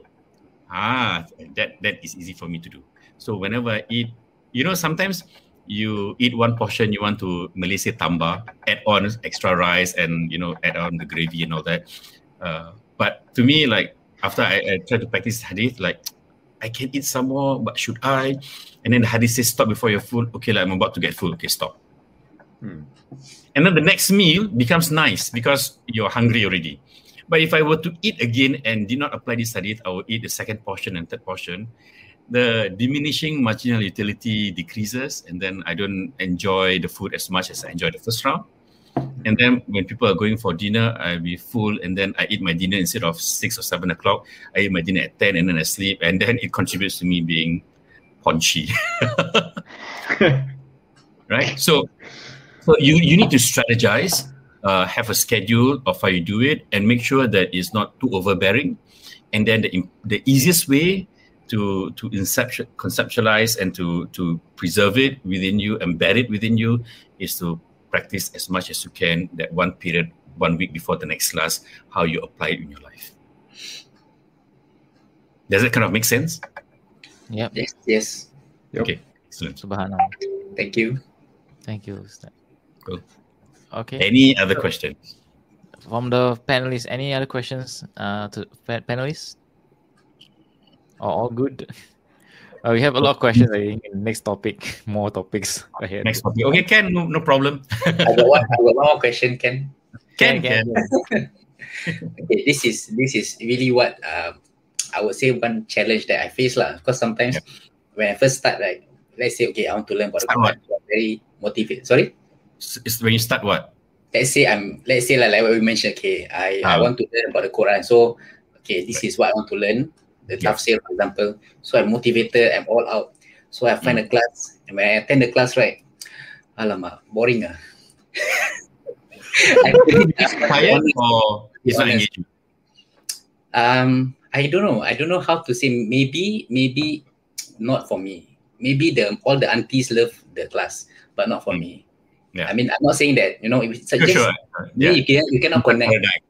Paradigm. Yeah. Yeah, correct. So and then I get disheartened, and then I'd be like, oh, okay.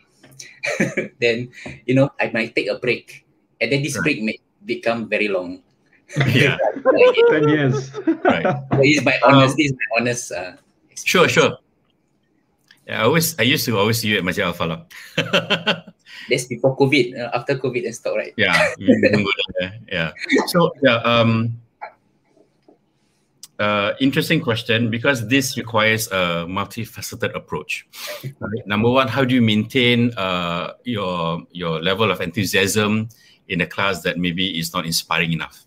Okay, there are a few things that you can do. Number one, uh, on your part, right? I mean, I can we can talk about the blame of the teacher or the class. We we can you can do that, but that's not instructive. Uh, you know, so to be positive, to take over control. Let's see what we can do. Number one, if you think that the class is not engaging enough, you can uh, you know ask the ustads like next week what hadith, and so you sort of like prepare and then you think about it and you at least if it's in a manner the manner in which it was delivered is not um, interesting get all your hard questions ready and just whack with your questions and ask and ask and ask. At least you come out of the class, uh, all your difficulties are re- being resolved. So when you start to see some form of a of a, of a tangible uh, uh, positive response with regards to your queries, your your doubts, then that can be a motivating factor for you to come again next week. And then you ask again, and then you in that one week period you think about it. Uh, what are your issues and how diffi- what are your difficulties? How do you apply them? When you go there, you insist and ask and ask and ask until those questions are being resolved for you, and you can have a discussion as well. Okay, so so when you are, you begin to take charge of your classes, then then it starts to make meaning for you. And then whether he is engaging or not, it doesn't matter because now he's forced to engage you. right? So that's something that I think a, a positive way of turning around this, the situation. Number two, sometimes when you go for a class and you realize that it is not for you because it is it's not a topic that I'm really interested in. Now, if that is a scenario, then maybe maybe you should go for another class instead. That's something that resonates to you, to to the issues that you want to be addressed, to the kind of uh, queries that you have in life about, you know. So instead of hadith class, maybe tafsir class you know, I mean, for example. So if it is about the subject itself, then maybe uh, to kickstart your enthusiasm, you might want to go and try immediately find another class. Right? So do not fall into this lapse that the class is boring, the ustaz is boring, uh, the classmates are too old, there's no pretty girls in this classroom. Remember this, huh?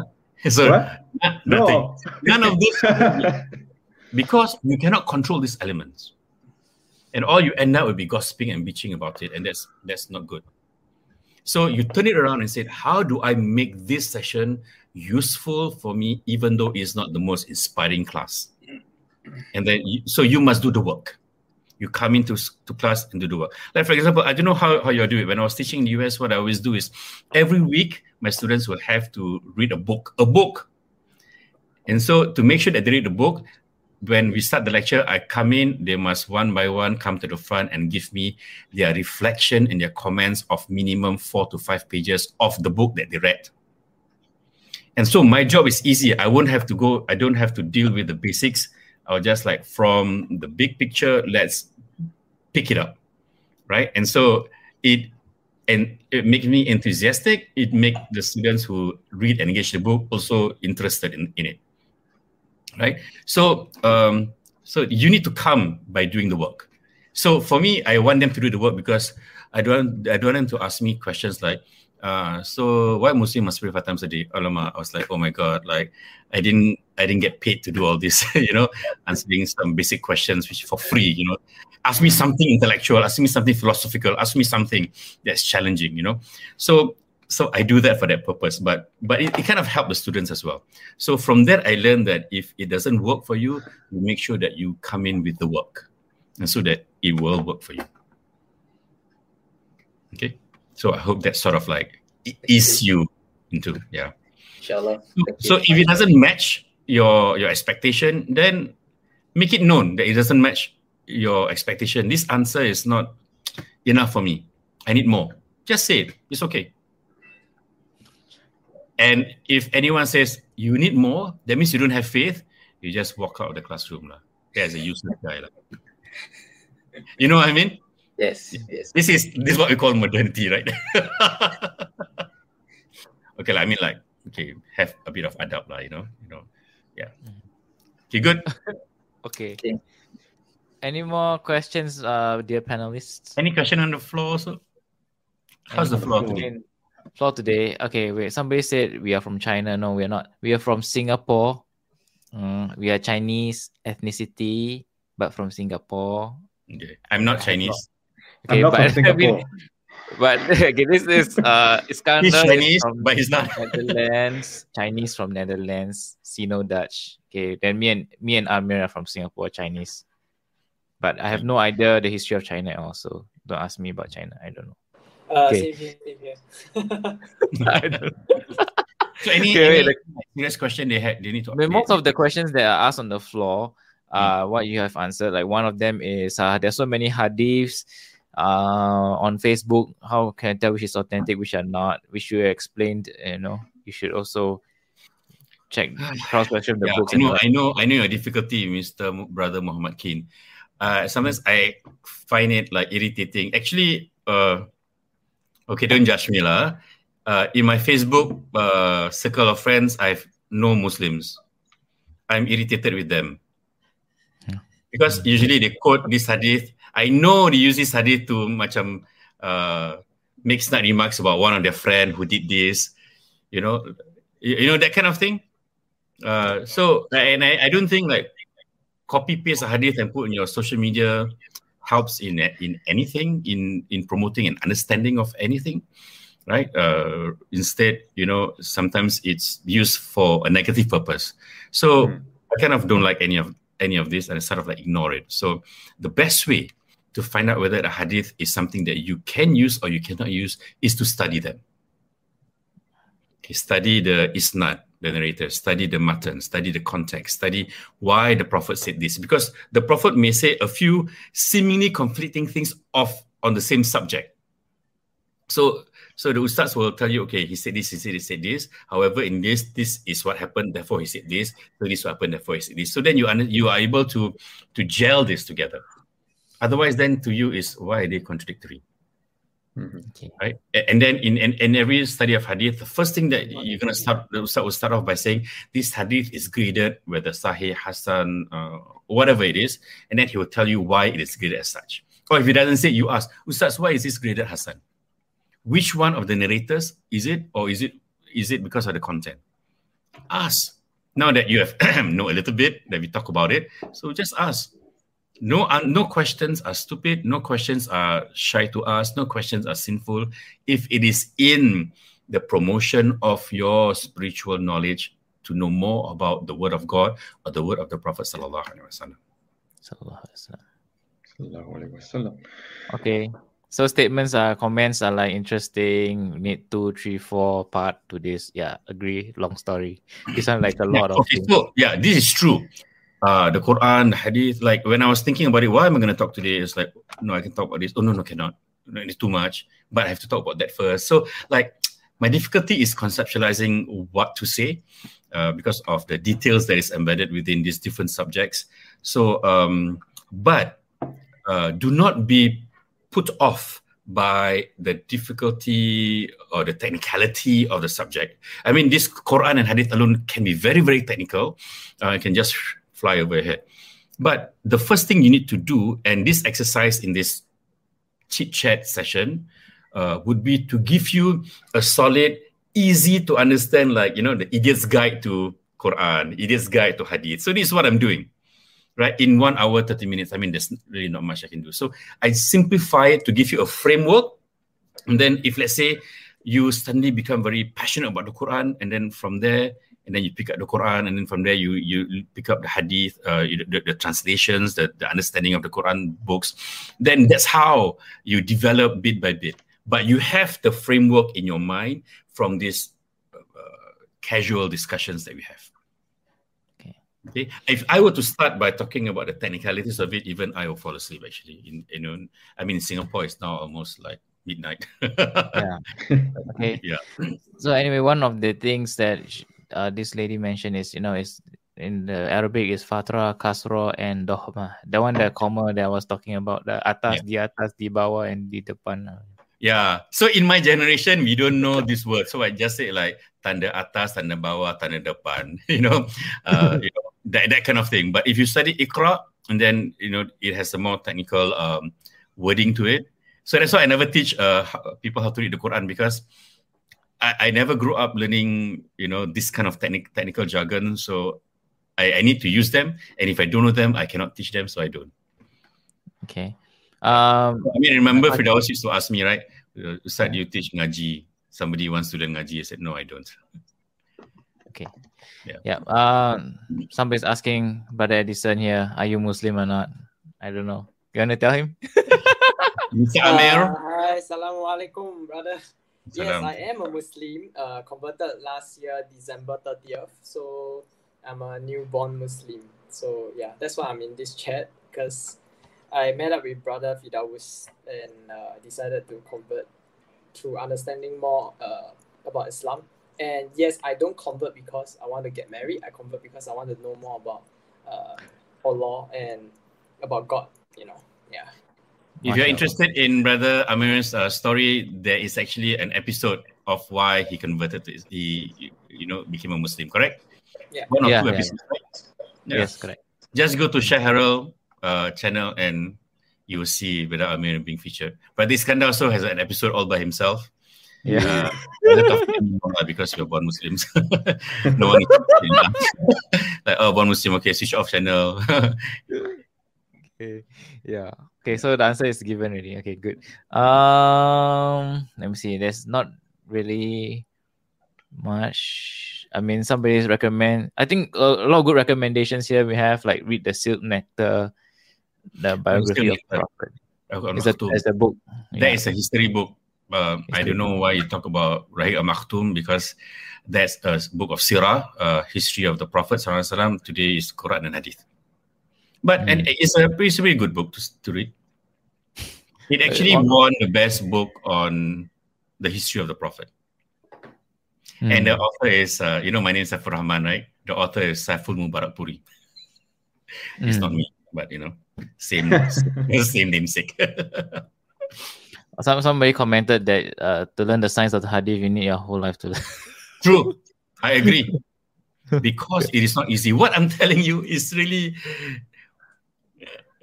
uh, hadith divide by 10, divide by 10, divide by 100. Like it's that, um, just something that's workable, lah. you know, Mhm. for us to, to be productive with, with the next step.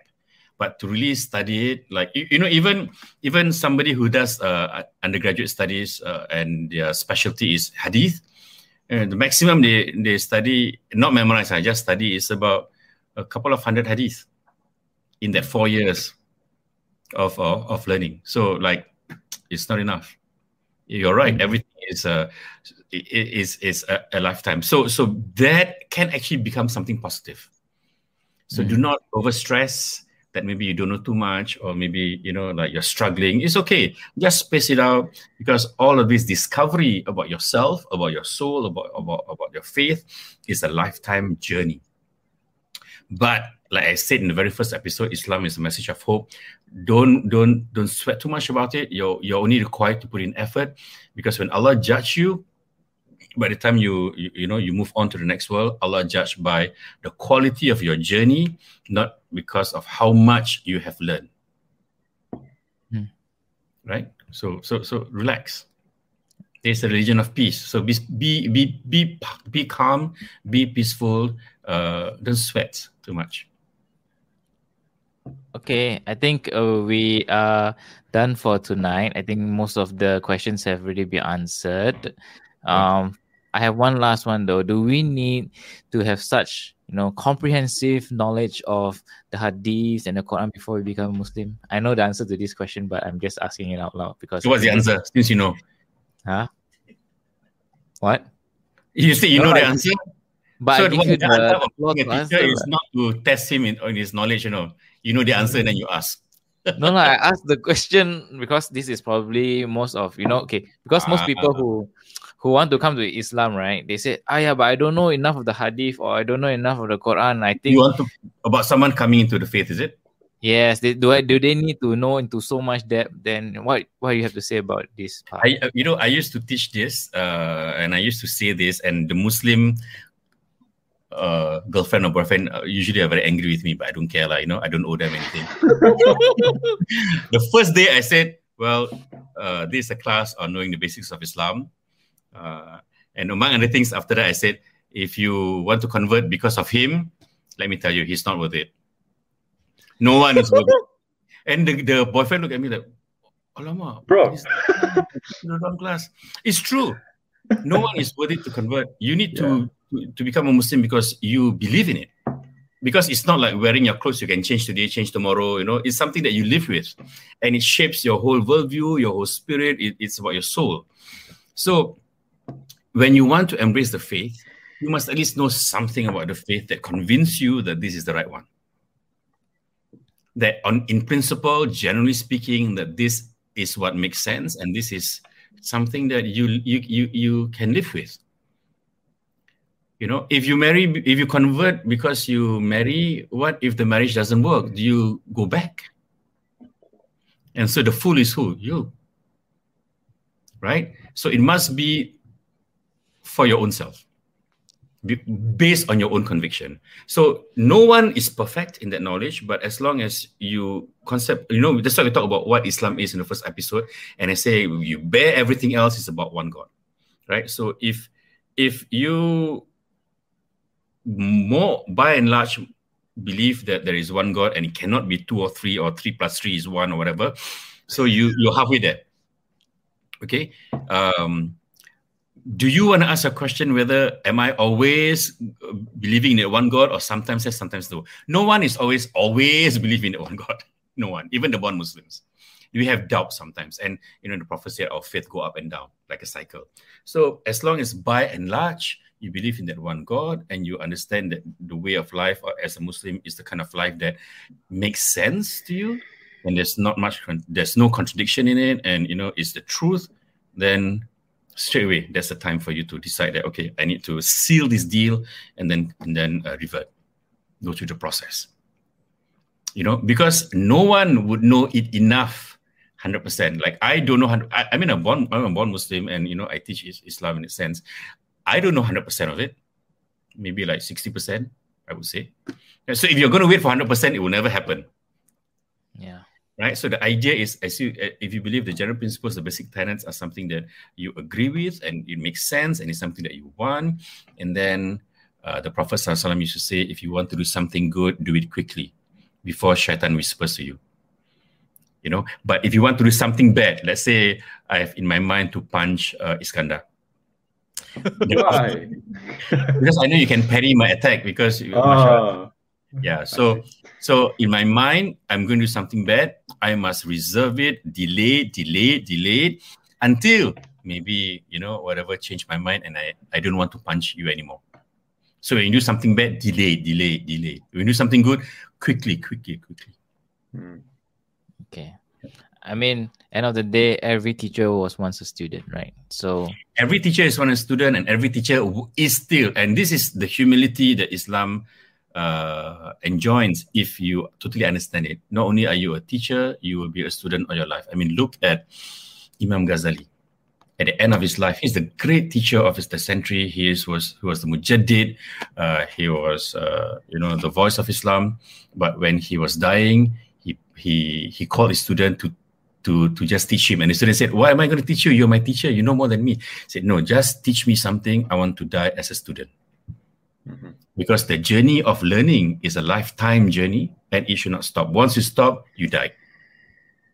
Once the ego tells you you are PhD ready, you know, when the ego tells you I'm a graduate, I'm done, then that's it. lah. You have died. zero growth after that. You, you don't yeah, you don't grow. Yeah. Yeah. Okay.